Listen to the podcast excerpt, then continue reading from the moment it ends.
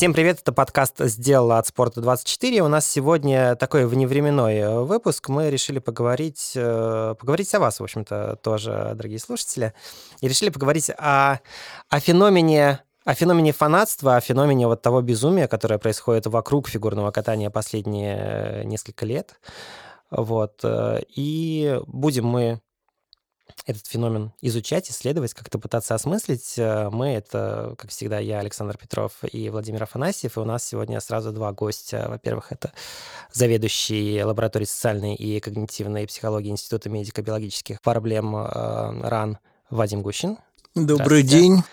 И один из э, боссов фанатского объединения Мунбир, фанатского объединения Жени Медведевой, Анастасия Логинова. Настя, привет. Всем привет.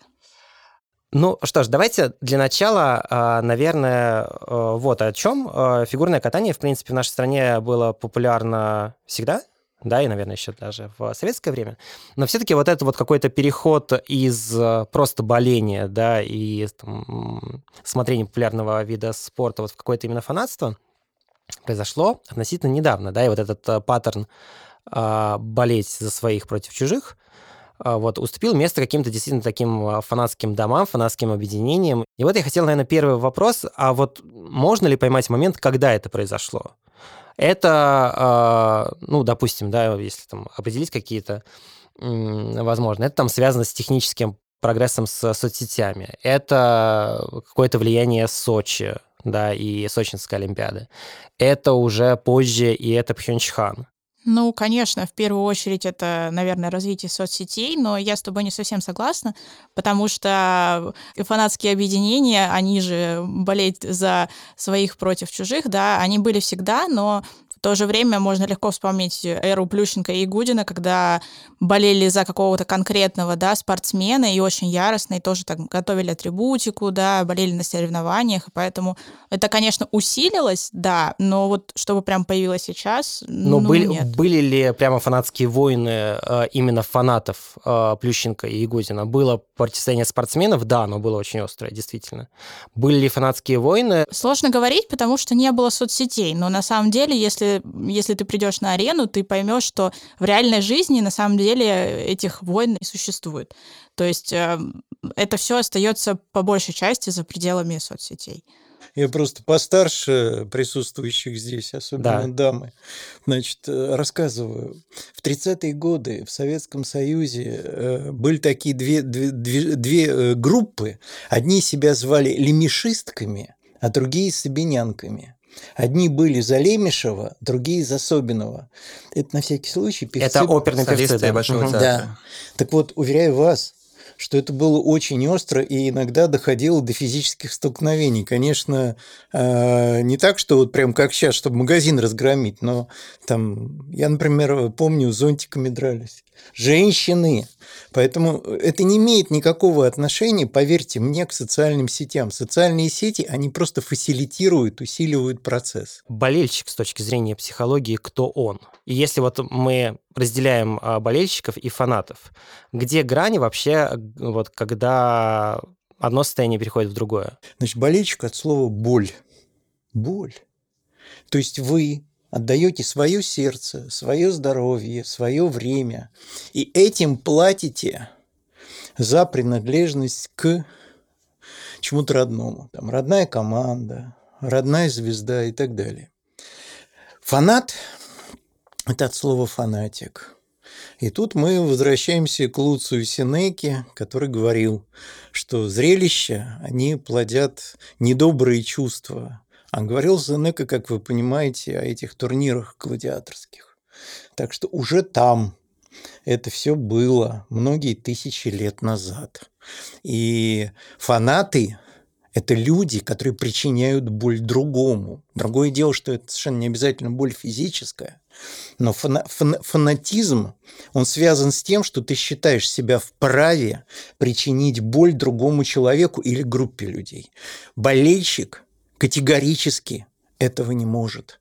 Он свои, еще раз повторяю, он сам болеет, он себя тратит, а не других. Я слышал еще такое определение между, точнее, разницу между фанатом и болельщиком, что болельщик э, в какой-то момент может объективно оценивать происходящее, а фанат он максимально перенимает на себя и как успех, так и неудачу, и, соответственно, для него все равно прав его э, скажем так, кумир или нет, он все равно за него горой. А у болельщика есть такое, скажем так, рамки понимания, когда его кумир оступился и когда нет. Сколько в этом правды? В этом очень много правды.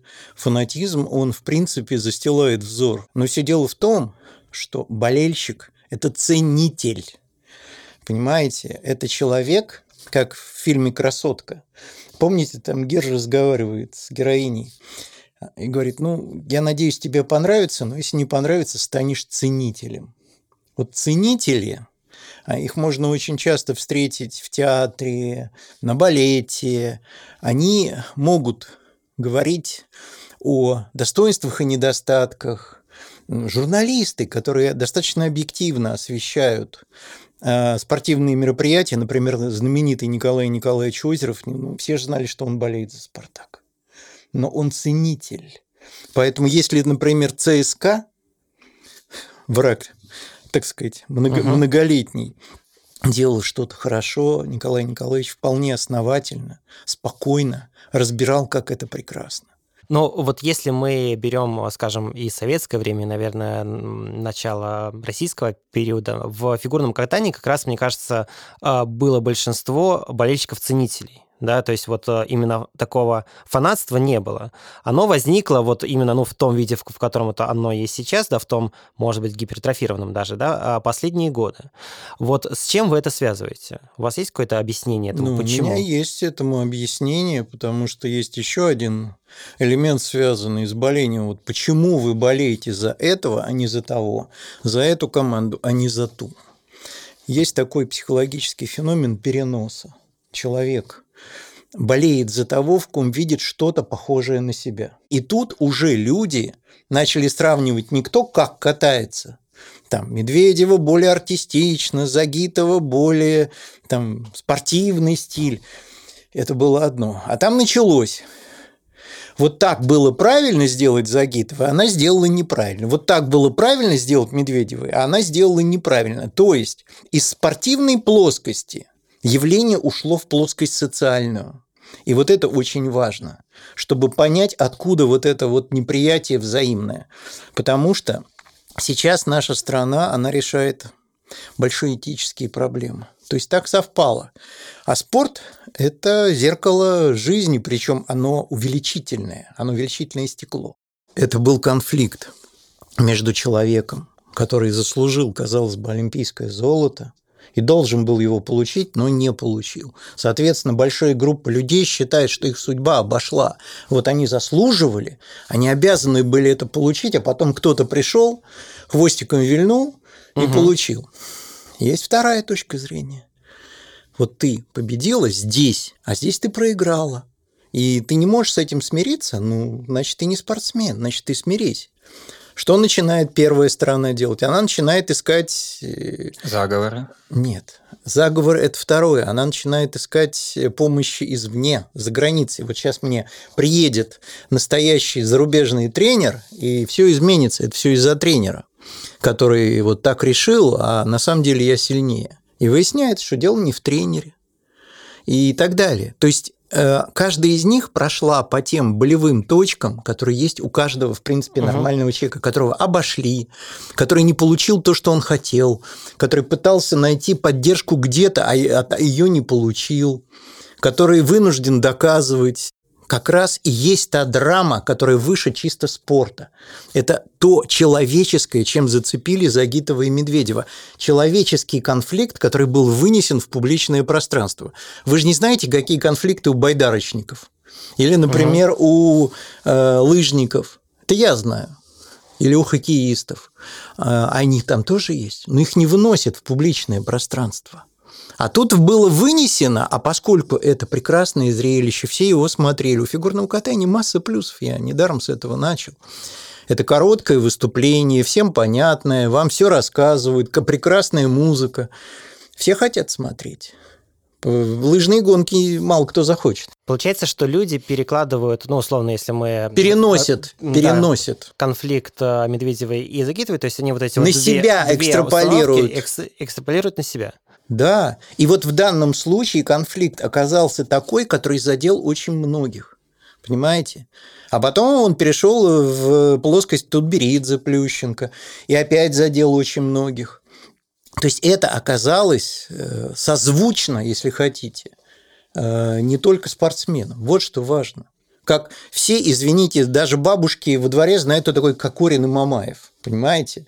Вот есть конфликты, благодаря которому спорт достукивается даже до людей от него очень-очень далеких. И вот тут была эта ситуация. Плюс две реально прекрасные девушки, за них болеть-то хочется. Понимаете, спорт отличается от жизни тем, что здесь критерии более очевидные. Хотя в фигурном катании как раз они размыты. Вот еще одна причина, почему именно фигурное катание. Вы считаете, что это началось с Пхенчхана, то есть с 18 года? Э, В нашей стране, да, но я вот с вами до эфира разговаривал, я еще раз говорю, что для меня первый звоночек был Сочи, потому что когда я узнал, что в Корее там несколько миллионов в интернете подписей «Отберите золото у русской фигуристки, выиграла наша», и когда вот это стало разго- раз- разгоняться, и было опять совершенно очевидно, что тут дело не в том, кто лучше катался, а это наша, а она не наша. И уже вовлекались миллионы корейцев. Ну да, я бы хотел тогда даже отнести этот пример не к Сочи, а чуть раньше, потому что э, в Солт-Лейке вот был Плющенко и Гудина, еще была Слуцкого, которая не стала первой, и у нас в стране было прям объединение. То, что это было несправедливо, Ирине вручали медаль. Опять десятый год, когда в Ванкувере Плющенко стал вторым, у нас тоже была Сделали довольно... специально золотую медаль, да, я помню. Да, у нас такое. была же довольно большая буча, что Плющенко за- Украли, засудили. украли Да, то есть как было, бы, да, такое. если до этого у нас были наши против не наших, и, скажем так, наши проигрывали, и мы ви- не мы, а болельщики считали в этом огромнейшую несправедливость, то со временем это уже переросло на наши против наших, где есть чуть более наши и чуть менее наши. Мы сейчас говорим много о феномене фанатства, но тогда уж раз у нас есть гости, представители одного из этих движений, вот мы бы хотели, чтобы Настя рассказала, как она пришла в этот путь, почему она Как стала... ты докатилась до жизни, такое Да. рассказывай. На самом деле все просто. Я начала, я давно там посматривала фигурное катание, да, еще со времен Сочи. Раньше было сложнее, потому что я плохо помню, я была не очень взрослой. И меня как бы привлекла Женя, меня, мне она начала нравиться, да, и это было где-то году так в 15-16.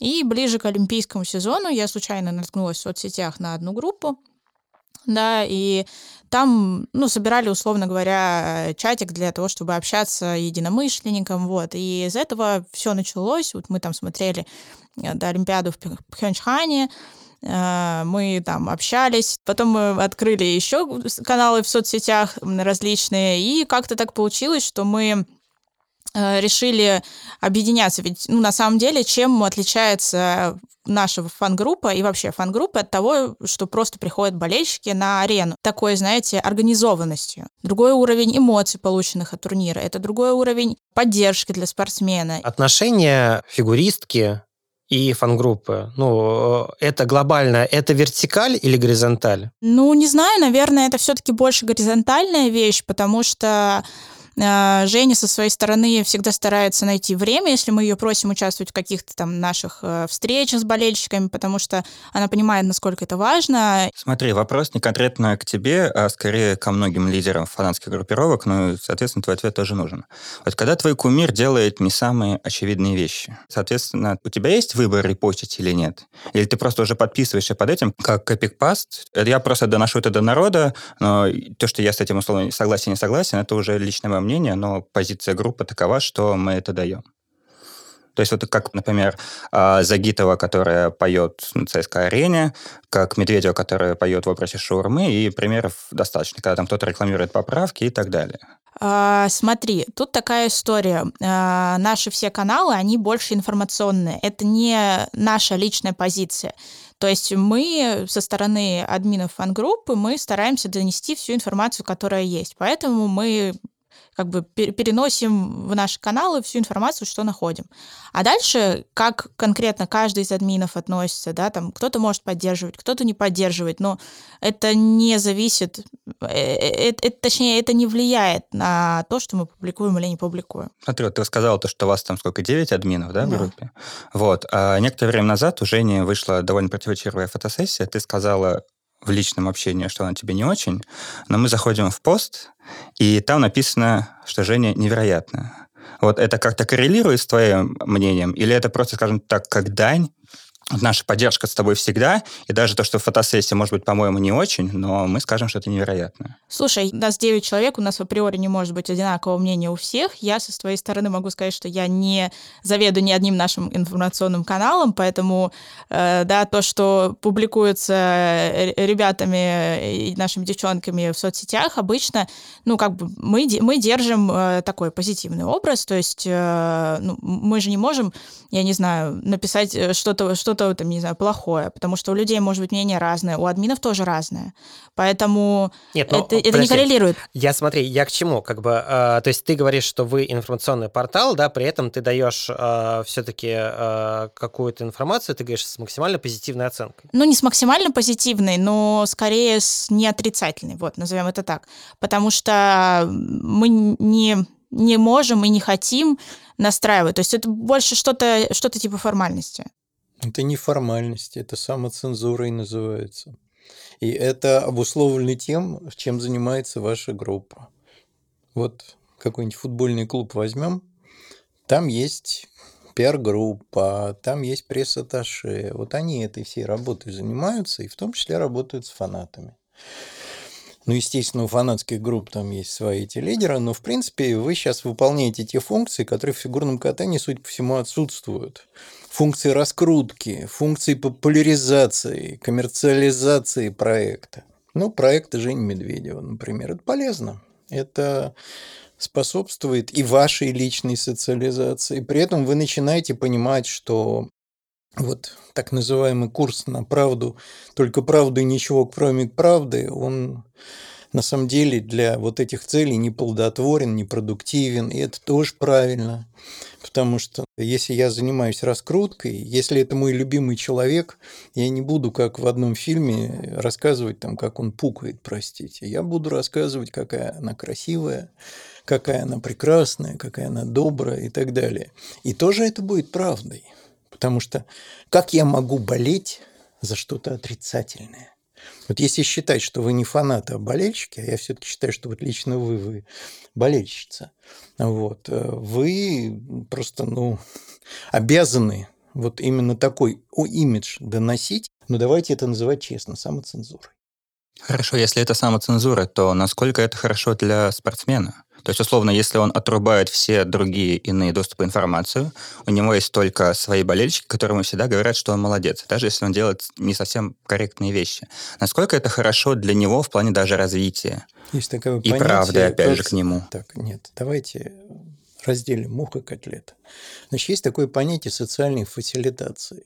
Это когда человек, видя, что его поддерживают, он начинает функционировать лучше начинает верить в свой позитивный образ и Насколько тянуться к нему. Это хорошо. Хорошо быть хорошим. Вот крайне редко, поверьте мне, человек хочет быть негодяем. Так вот, болельщики твои должны тебя поддерживать, стимулировать и, извините, выдержать те современные нагрузки без поддержки, без настоящей, крайне тяжело.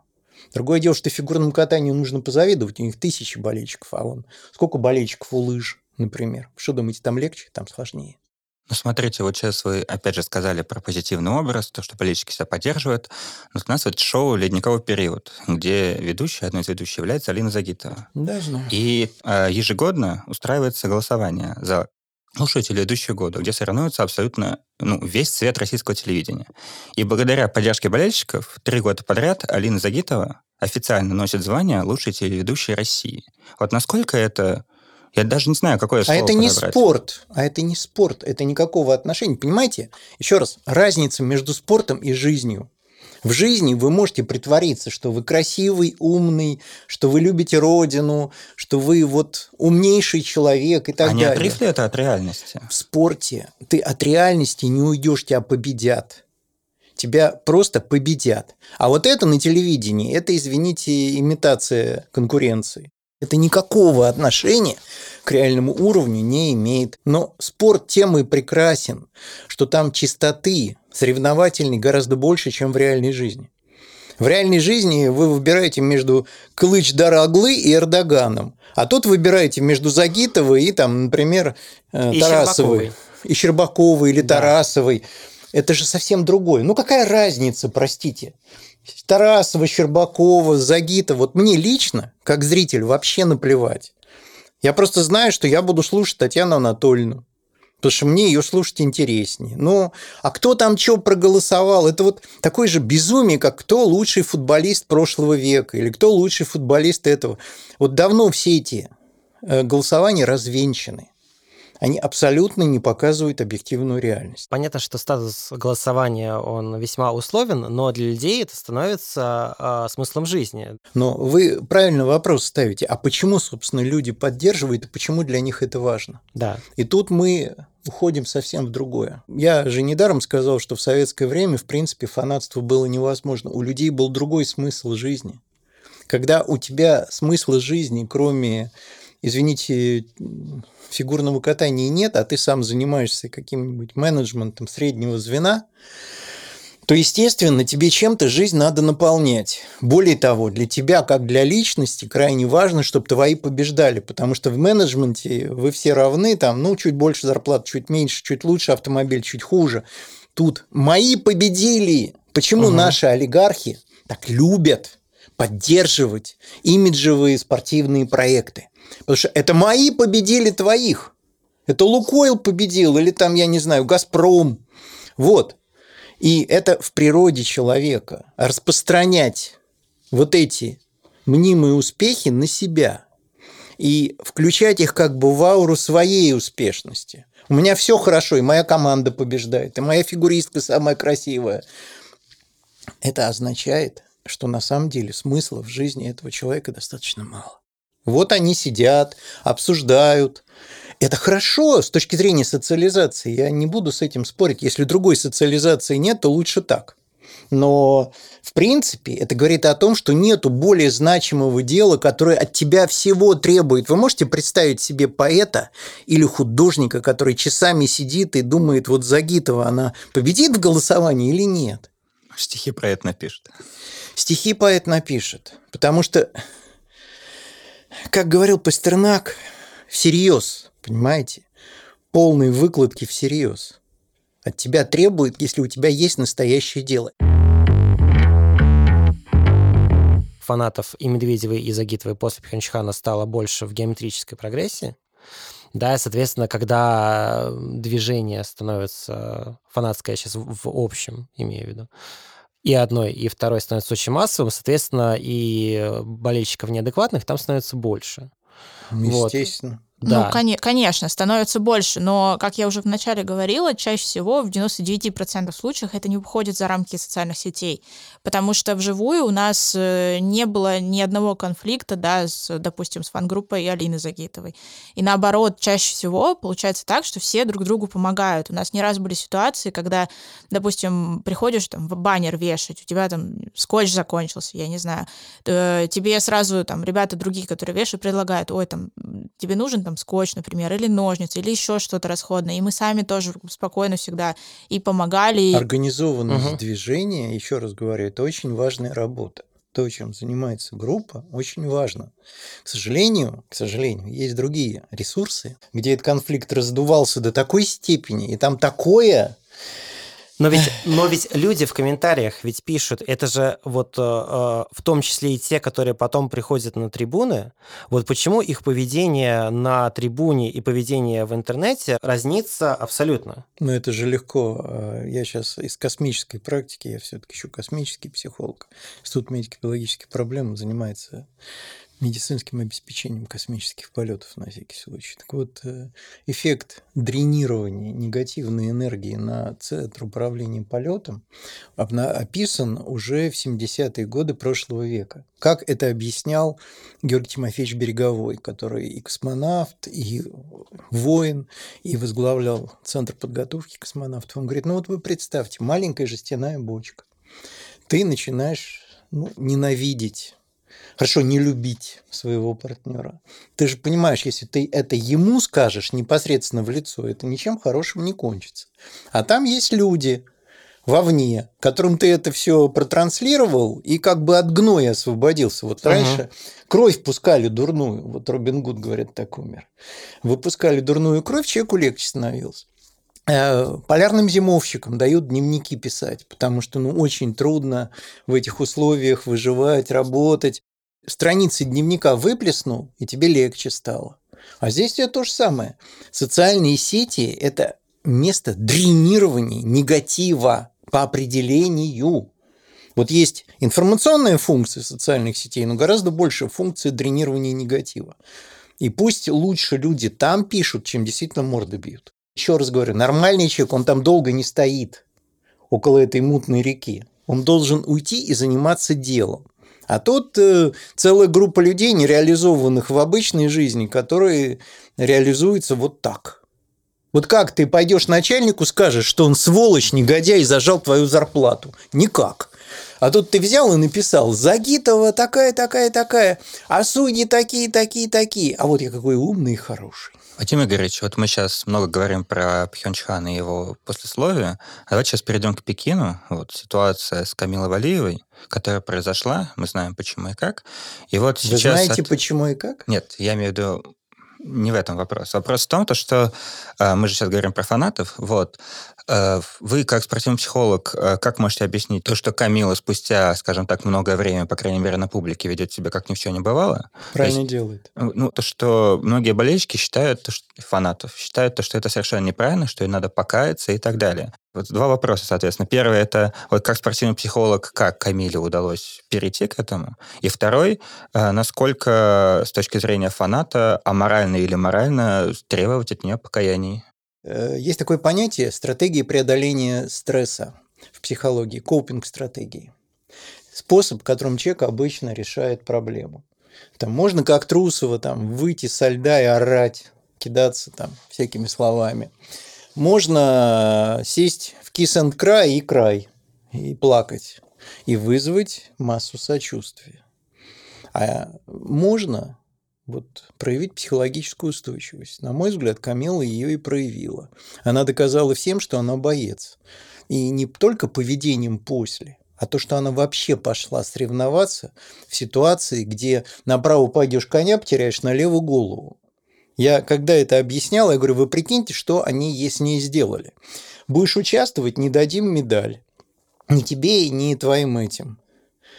Вот как было а, бо, а не будешь участвовать, значит, ты покаялась и признала свою вину. То есть и туда плохо, и этак нехорошо. И это очень мужественно выйти на расстрел. Она вышла на расстрел, да, она упала. Но извините, я мало знаю людей, которые, выйдя на расстрел, не падают. Она упала, встала и пошла дальше. И мне она поэтому симпатична. Теперь кается. Я думаю, что никто из вас не был на сборах спортивных, в отличие от меня. Вы не видите, что там происходит. Вот представьте, вы после тяжелого дня наконец забылись сном, утром проснулись, пришли в столовую, вам доктор дает такой стаканчик. В стаканчике 8-10 таблеток разного цвета. Вы даже спрашивать не будете, что там, вы а? и все. Вот примерно это, скорее всего, и случилось. Они все одинаковые, эти таблетки. Это разовый прием, об этом говорит доза. Случайно, понимаете, попала таблетка. Она в чем должна каяться? Что она была не очень внимательна? Так это не она должна была. Врач, простите, еще раз, если ты, как врач, дал вот этот препарат, знаете, что там еще в аннотации написано? Запрещен для детей до 16 лет. Сколько было Валиевой? То есть, вот. То есть, фактически, признав это, врач сразу садится в тюрьму. Поэтому абсолютно Очевидно, это случайность. Да, она отмечена, да, это плохо, надо там повысить работу разъяснительную среди врачей, среди спортсменов, все-все-все. Но каяться конкретно Камиле Валиевой абсолютно не в чем. Если чуть вернуться к психологии, именно вот вы говорили про стратегию преодоления э, Стресса. с- стресса, да. Насколько погружение, скажем так, раз за разом вот в ту ситуацию стрессовую входит вот в программу, скажем так, э, преодоления этого стресса? А это никак иначе. Вы же опять, читая про фигурное катание, знаете про тренировки тут берется. Такие жестокие тренировки, потому что она жестокая устраивает. Я не Она их тренирует. Я не Она про- их тренирует к тому, что на соревнованиях будет стресс. Вы представьте, у вас одна попытка на что-то очень значимое в вашей жизни. У вас все задрожит, когда вам скажут, у вас другого шанса не будет. И они в этой ситуации пребывают постоянно. А еще специфика этого спорта, что у них очень короткий спортивный век. Это вам не лыжи, где можно там до 38 бегать и даже побеждать. У них, извините, окошечко 3-4 года в лучшем случае. И нужно вот в эти редкие моменты показать лучший результат. То есть у них постоянный стресс. Постоянный. Я это как спортивный психолог утверждаю. Это один из самых стрессогенных видов наряду с гимнастикой. Мгм. С тем же вот э, художественной гимнастикой. Я вот тут читал лекцию сестрам Авериным, и я все время глядел в их глаза и все вспоминал, как вот это вот. Вот что ты должен чувствовать, когда тебя засуживают откровенно, в наглую, вопреки правилам. Вот что? Они себя вели абсолютно как Камила Валиева. Они не начали раздавать интервью, вот сволочи, нас засудили, дайте нам наши медали. Они себя как канадские фигуристки, фигуристы, пара, не стали вести. Они не потребовали от Олимпийского комитета пересмотреть результаты и так далее, и так далее. Ну, подождите, Ну, вот во-первых, э, не Винер они, да. было требование не обращали в гимнастику, это во-первых. А во-вторых, вот вы говорите, что вот Валиева повела как Аверина. Но Аверины себе не поставили на следующий год программу о том, что случилось. Собственно, вот Ну, мо- да. мой вопрос, да, был как бы не про тренировки, а про то, что на следующий год у, у Камилы Валиевой была программа, собственно, ну, с флешбеками из Пекина. То есть она выходила, по сути, да, И как... переживала, как нас говорит, переживала эти эмоции вновь и вновь. Вот этот вот сена- так это сеанс- называется психологическая травма у людей. И у Ве- Авериных она есть. Так нет, Вы насколько... когда попадаете в, в стрессогенную ситуацию, у вас рубцы на душе возникают. А насколько правильно выносить эту вот травму на всеобщее обозрение и, и раз- в некоторых раз? художественные переживания своих болячек это Достоевский, это Толстой, это Чехов, это музыка великая Чайковского. Они все обнажают душу через свое творчество. У фигурного катания есть эта возможность. Опять в хоккее нету, в футболе нету. А тут вот какая прелесть. Конечно, это говорит о том, что они все-таки эту рану бередят периодически, но если она действительно такая болезненная, то лучше о ней рассказать. Собственно, для чего приходит к психотерапевту, к психоаналитику? Рассказать. И вот она душу обнажает. А актер в театре, он не этим занимается?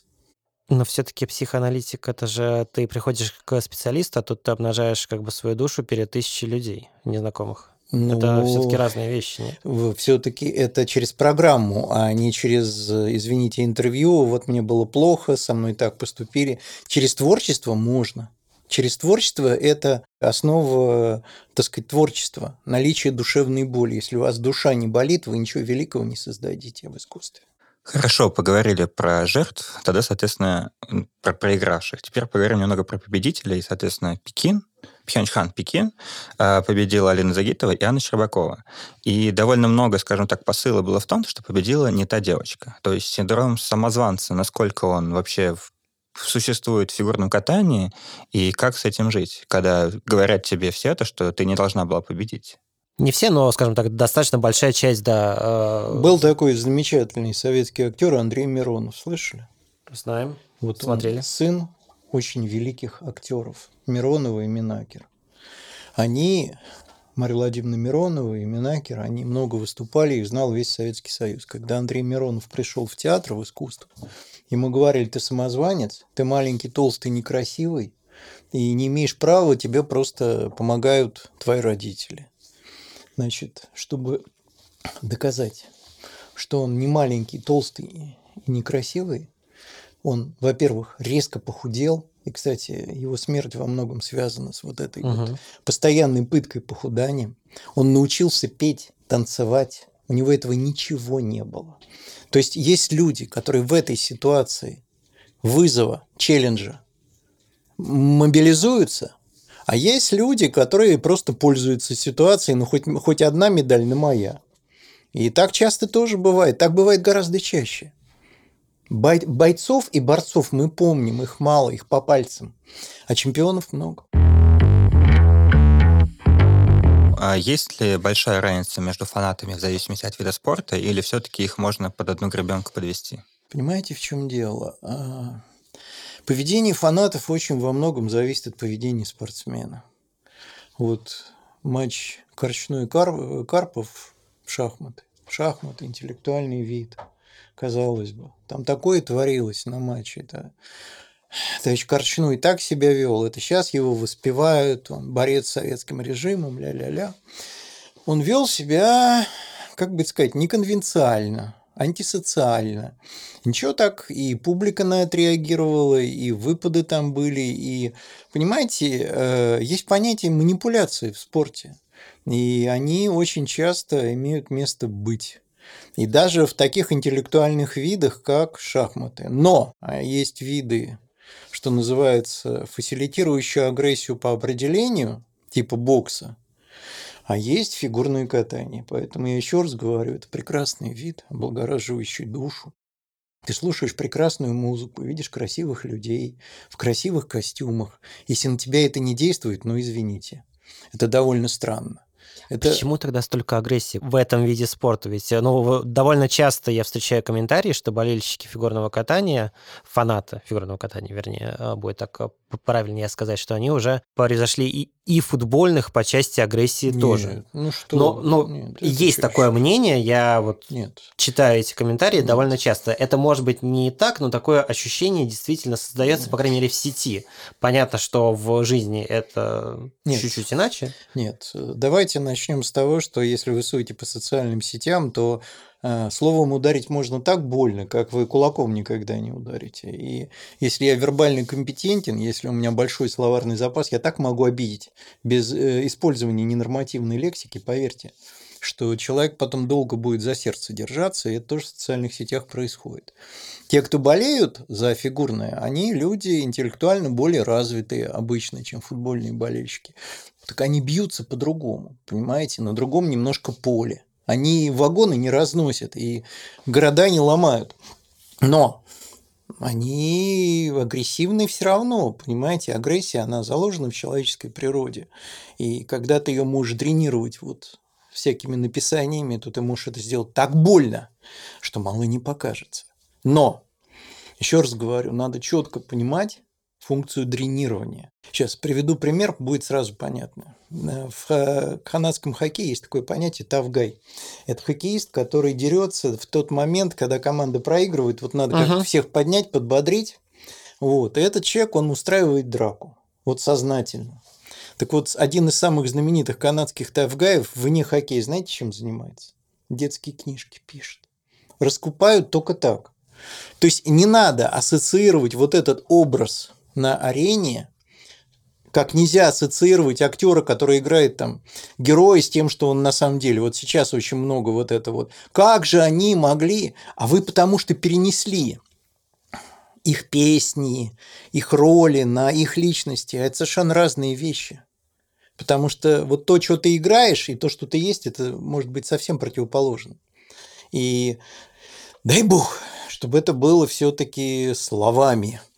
Потому что пока есть социальные сети, они друг на друга с зонтиками, как лемешистки и собинянки, не бросаются. Хотя интеллектуальные люди. Вот. Так что нет, не надо. Футбол, хоккей – это большие скопления людей. Я же недаром вам Синеку цитировал. Когда на стадионе 70-80 тысяч, это совсем не то, что там на арене, там, ну, ну хорошо, ну 3, ну 5 тысяч. Ну хорошо, вот э, есть много фанатских группировок в фигурном катании. Вот одна из них это пляшущие человечки. Это болельщики Алины Загитовой, которые, фанаты Алины Загитовой, которые, скажем так, все, что сказано против Алины, они трактуют это как нападения на них, на нападение на их территорию. И что касается их конкуренток во всех сферах деятельности, они порой даже, ну, не знаю, вот отсюда вопрос. Вот иногда встречаешь, вот заходишь в них паблик и встречаешь там пожелание смерти тому-то, тому-то, тому-то. Вот. И вы говорите часто, что мы должны, скажем так, отделять э, проявление социальное и жизни. То есть получается, что они а желают это смерти главное только... главное объединение там, Алины Загитова, то одно есть, из главных фанатских объединений. То есть, опять же, вот вопрос. То есть они, грубо говоря, желают смерти, что потому что вызвать радость у своих же людей или потому что они действительно это хотят? То есть это образ? Начнем с того, то, что мое, оно самое лучшее. И, собственно, вот это вот присвоение, вот эта вот русскость там или фигуристскость, загитовость, оно самое лучшее, потому что я за это болею. А раз так, то вот эта самая социальная цензура позволяет мне игнорировать какие-то неприятные вещи. То есть мое на самое лучшее. Понимаете? На этом основаны и боления, и войны, и что хотите. Ингрупповой фаворитизм и аутгрупповая агрессия. Вот вторая часть вашего вопроса. Жили-были два мальчика-скаута. А, ходили в американскую школу, дружили, жили на одной э, улице, вместе ходили, играли. Летом поехали в скаутский лагерь. Один попал в красные галстуки, другой в синие. Через две недели они подрались так, что их обоих исключили. Потому что один орал «Мои красные галстуки, они лучше твоих!» А другой кричал, у вас там ничему не учат, а вот у нас научили там грести, там палатку ставить. И они на этой почве разодрались так, что их исключили. То есть достаточно присоединиться, как вы сразу чувствуете, что вот мое хорошее, а вот там хуже. Но ведь есть, опять же, да, игнорирование, там, скажем, негатива у своего спортсмена, да? Да, я И есть, а, когда ты а, пытаешься, не знаю, облить грязью всех других. Это же абсолютно разные, но все-таки а, паттерны нет разве? Нет, нет. Просто зависит от вашей самооценки и вашего таланта. Если я действительно хорош, я поднимусь за счет своего таланта. А если я плох, я других опущу ниже себя. Вот, пожалуйста. И то, и другое будет иметь один и тот же результат. Я лучше. Но второе – это манипуляции. Это когда ребенок приходит к отцу и говорит, пап, ты же умный? Да. А вот скажи мне, вот это вот, вот это вот так? А папа не знает ответа, но ему сказать-то надо. И он говорит. Сын ему приносит Википедию, говорит, вот смотри. Ну что ж, папа, ты, оказывается, не умный. Он примерно то же самое. Ребенок, он знает намного меньше взрослого так тем больше у него поводов возвыситься вот путем такой манипуляции. Сильный человек, он потому и сильный, что ему не надо унижать других, чтобы показать, что ты сильный. Вы обратите внимание, вот настоящие сильные спортсмены, они же не дерутся, не агрессивничают. А зачем? Они и так сильные. А кто вступает в конфликт? Вспомните этот замечательный конфликт в американской женской сборной по фигурному катанию, когда девочка взяла и своей этой самой напарницы, готовящейся к Олимпиаде, а потом ну, фи- это... фильм, да, да, да, потом да. фильм сняли. Вот, пожалуйста, я не могу победить так, но я хочу победить, и я тебя побежу, победю, и вообще я лучше.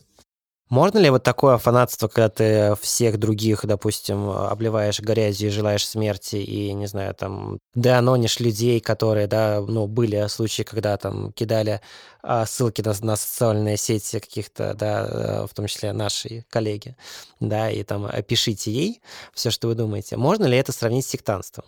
Можно. А сектанство примерно то же самое. Мы знаем истину, вот вы не знаете, когда придет конец света, я знаю. Поэтому я лучше вас. Я буду готов. Меня вознесут в рай, а вы все сдохнете. И за это люди не только живут, отградившись от других и не пытаясь даже посмотреть, как живет мир, но даже умирают массово. За истину, псевдоистину, которую они взяли за основу параллель э, пришла, вот затронули пляшущих э, человечков, вот мне показалось, что это э, вот есть вот обычные какие-то фанатские объединения, нормальные, вменяемые, а есть ультрас. А это ультрас. Вот, да. И как бы ультрас в России, по сути, ведь сейчас же, ну, уходит. Да, это такая уже уходящая натура. Вот э, насколько в фигурном катании будет то же самое, что все равно вот, э, скажем так, какой-то радикализм, он все равно рано или поздно э, как бы обречен. Понимаешь, можно очень красиво говорить рано или поздно, но мы, заходя в, периодически в спящих человечков, видим, что до этого окончания еще очень-очень далеко. То есть, то есть, да, это уже, они уже не болельщики Алины Загитовой как фигуристки, они уже болельщики ее как человека, не болельщики, а фанаты. И мы продолжаем видеть то, что, что бы Алина не делала, и чтобы не высказывалась против него, это всегда встречается с одинаковой как положительной, так и отрицательной нагрузкой. То есть как бы фраза «оглядывайся по сторонам», которую писали наши коллеги в СТО, когда написал не очень хорошее про Алину, а это довольно свежая история. И мне кажется, что до окончания этой истории, не знаю, сколько еще должно произойти, но пляшущие человечки — это... Я не буду говорить, что это будет жить с нами всегда, но мне кажется, что у них впереди еще очень-очень много чего интересного. Настя, у меня провокационный вопрос, но я скажу так. Я тебя спрошу как журналиста. Вот, смотри, а, нет, я на самом деле буду спрашивать в общем. Вот смотри, вот есть Алина Загитова, да, потрясающая фигуристка, выиграла все, а при этом, ну вот, да, были очень такие неоднозначные вещи, как, э, ну там, когда, очевидно, там она пела под фонограмму, там, или очевидно какие-то, ну вот, вещи, которые, скажем так, вызывали у нейтрального, скорее, зрителя какой-то кринж. При этом фанаты которые ее прям горячо любят, говорят Алина, ты прекрасна, Алина, ты великолепна, ты сделала все на высшем уровне. После чего мы это видим, да, в э, процессе. Как бы Алина, уверовав в это, продолжает как бы вот в эту там, сторону, допустим, двигаться. А, не беру конкретно даже Алину, это как э, пример. Вот а, нет ли в этом опасности, что когда вот Вадим Игоревич говорит про самоцензуру, что это хорошо, но вот мне э, интересно твое мнение, а не видишь ли ты опасность, что действительно человек уверует благодаря тому, что он действительно читает, а это же там не 10 человек, не, там, не 100 человек, а там тысячи и тысячи человек пишут, Алина, ты крутая, ты прекрасная, и начинаешь э, закапываться все больше и больше. Вот, нет ли в этом опасности? Слушай, я думаю, что первоочередно у всех э, публичных личностей стоит мнение не болельщиков, а каких-то близких людей. И в первую очередь это зависит от окружения, от ближайшего. То есть если если окружение говорит, да, да, да, ты супер, продолжай, ты вообще класс, и все сделала классно, то даже если болельщики будут говорить, что все плохо, мнение от этого не поменяется. Поэтому, на мой взгляд, э, есть какой-то более, более важный э, источник, которому они доверяют все. Поэтому, а болельщики это скорее так, дополнительный, дополнительный источник поддержки. Тогда я тебя подловлю. Разве это горизонталь?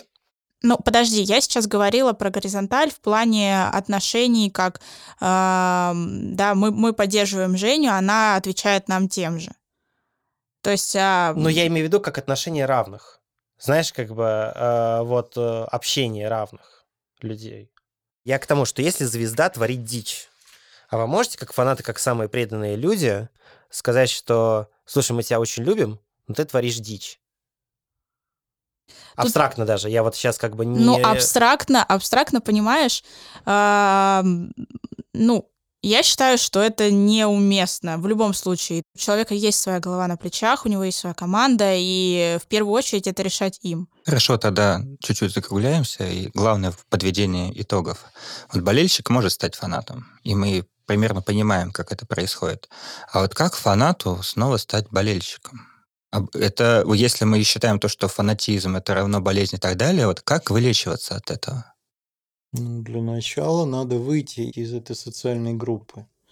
Потому что если твоя группа это те, кто после матча э, бегают и крушат вагоны, то это одно. А если твоя группа это те, кто собрались и после матча какие-нибудь плакаты делают к следующему соревнованию, это другое. Вот как психотерапевт. Любой человек, имеющий проблему, для начала, чтобы меняться, должен ее осознать и взять на себя ответственность. Вот алкоголик.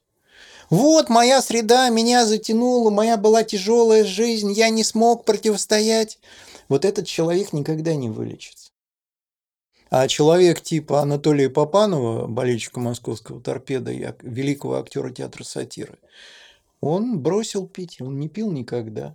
Но ему не для этого не нужны были никакие группы, он сам так решил и стал другим. А еще у него было дело его жизни – театр а не только футбол или там выпивка и так далее.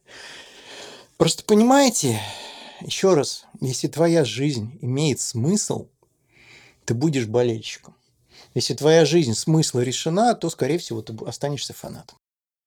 Я считаю, это прекрасное завершение нашего Да, подкаста. да, это был подкаст «Дело». Спасибо большое Вадиму Игоревичу, спасибо большое Настя. Спасибо А, вам, да. что позвали. А, Спасибо. ставьте лайки этому видео, нам это правда очень важно. Подписывайтесь на YouTube-канал Фигурка, слушайте нас в iTunes, Google Подкасты, Яндекс.Музыки. Услышимся, всем счастливо и не болейте. Всем пока. Пока.